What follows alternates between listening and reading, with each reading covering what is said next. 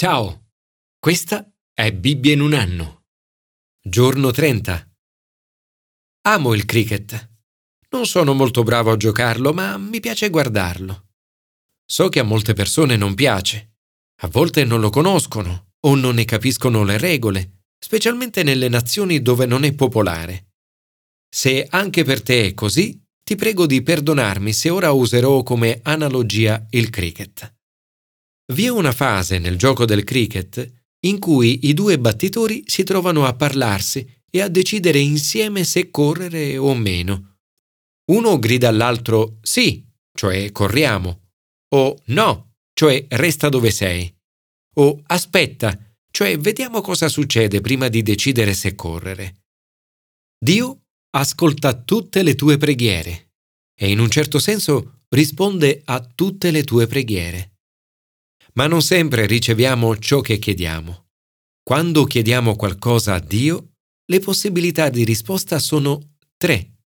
Sì, no o aspetta. John Stott ha detto che quando Dio risponde no è perché le cose che chiediamo non sono buone in se stesse, o non sono buone per noi o per gli altri direttamente o indirettamente, immediatamente o alla fine. Non sempre comprendiamo il motivo di un no. Dio infatti vede le situazioni da una prospettiva eterna e ci sono cose che non possiamo capire in questa vita. Nei brani di oggi osserveremo tre esempi di risposte di Dio.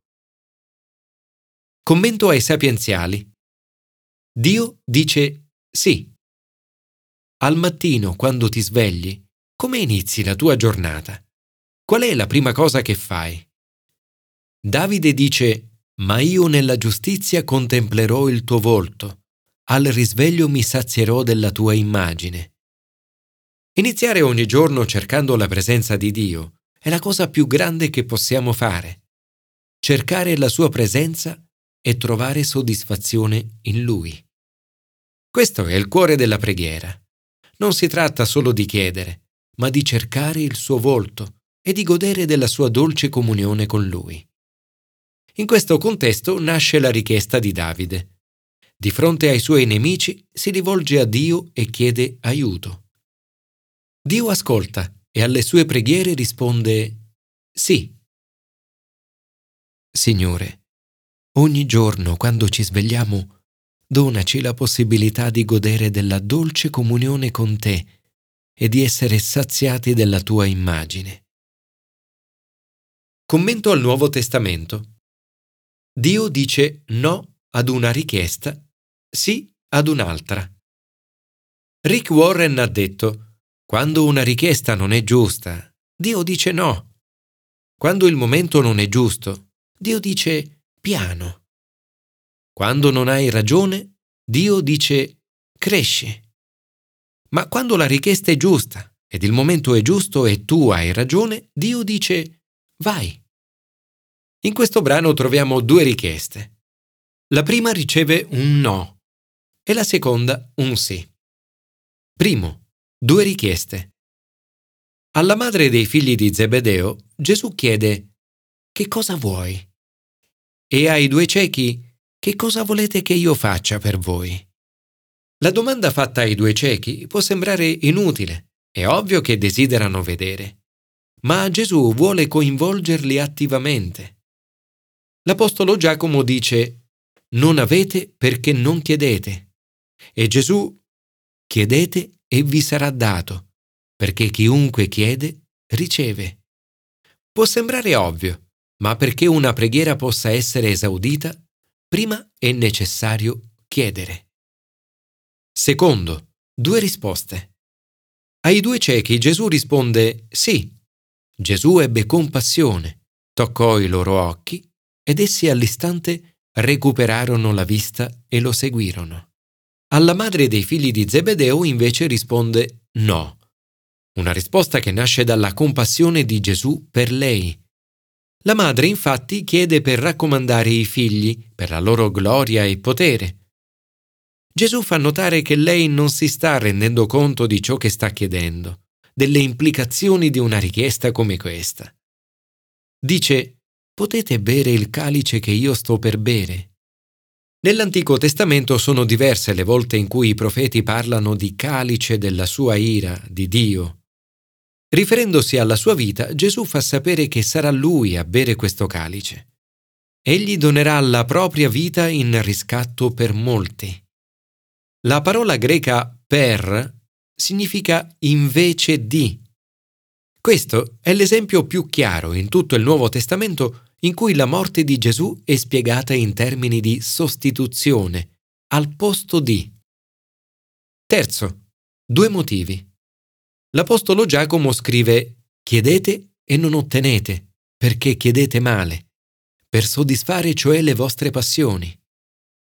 Ogni richiesta nasce da proprie motivazioni. Entrambe le richieste viste oggi hanno a che fare con la potenza. I ciechi riconoscono la potenza di Gesù, che è Signore, e desiderano qualcosa di buono.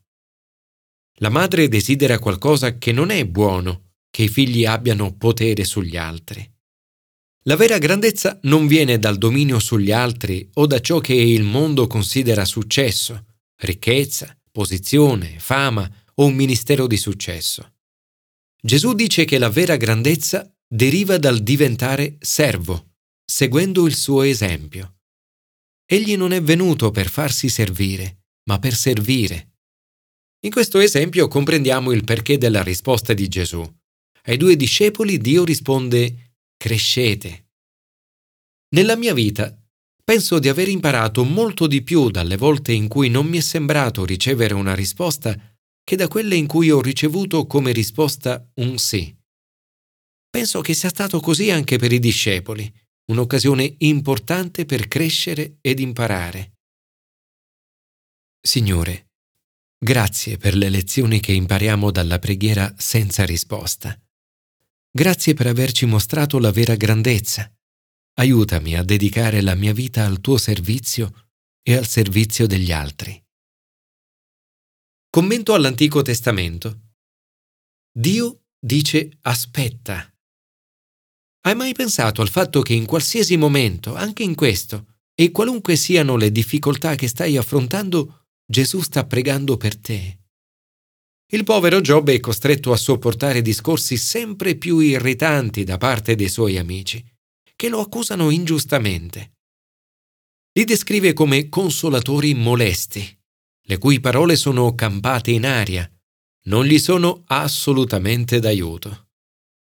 Alcune persone, come i cosiddetti amici di Giobbe, credono erroneamente che la nostra sofferenza in questa vita sia in qualche modo dovuta al nostro peccato o al peccato di una vita precedente. E se anche una persona nasce povera o con qualche problema di carattere genetico, è per un peccato da essa commesso. Un senso di colpa che diviene ulteriore e terribile sofferenza non necessaria, L'idea della reincarnazione è del tutto ripudiata nella Bibbia.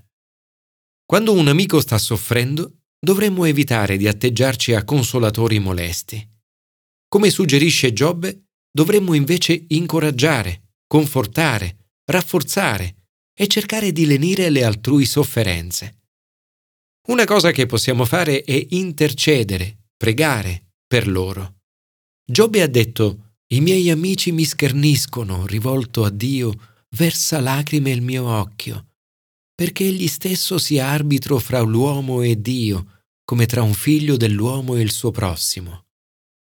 Non sappiamo chi sia l'intercessore per Giobbe, ma sicuramente è un suo amico, perché prega per lui. Questa preghiera di intercessione non viene esaudita immediatamente, ma alla fine sì quando Dio ristabilisce le fortune di Giobbe. La risposta alla preghiera di intercessione per Giobbe è aspetta. Alla fine anche Giobbe pregherà per gli altri, un gesto che porterà ad accrescere ancora di più le sue fortune. Chi è l'intercessore di Giobbe? Giobbe dice, ecco, fin d'ora il mio testimone è nei cieli, il mio difensore è lassù. Nel Nuovo Testamento scopriamo che colui che è arbitro fra l'uomo e Dio è Gesù.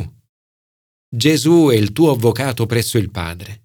Egli intercede per te.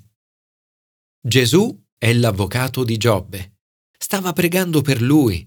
stava supplicando Dio come un mortale fa con un suo amico.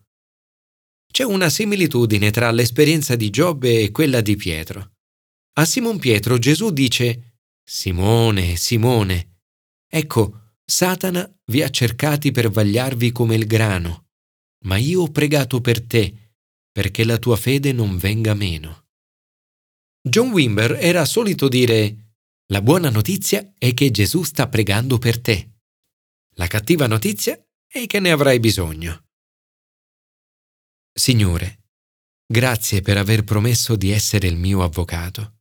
Grazie perché nei tempi in cui, come Giobbe o Pietro, sembra che Satana mi stia vagliando come il grano, tu preghi per me. Grazie, perché so che se anche ci sarà da attendere, la risposta alla preghiera del mio avvocato in cielo sarà sempre un sì.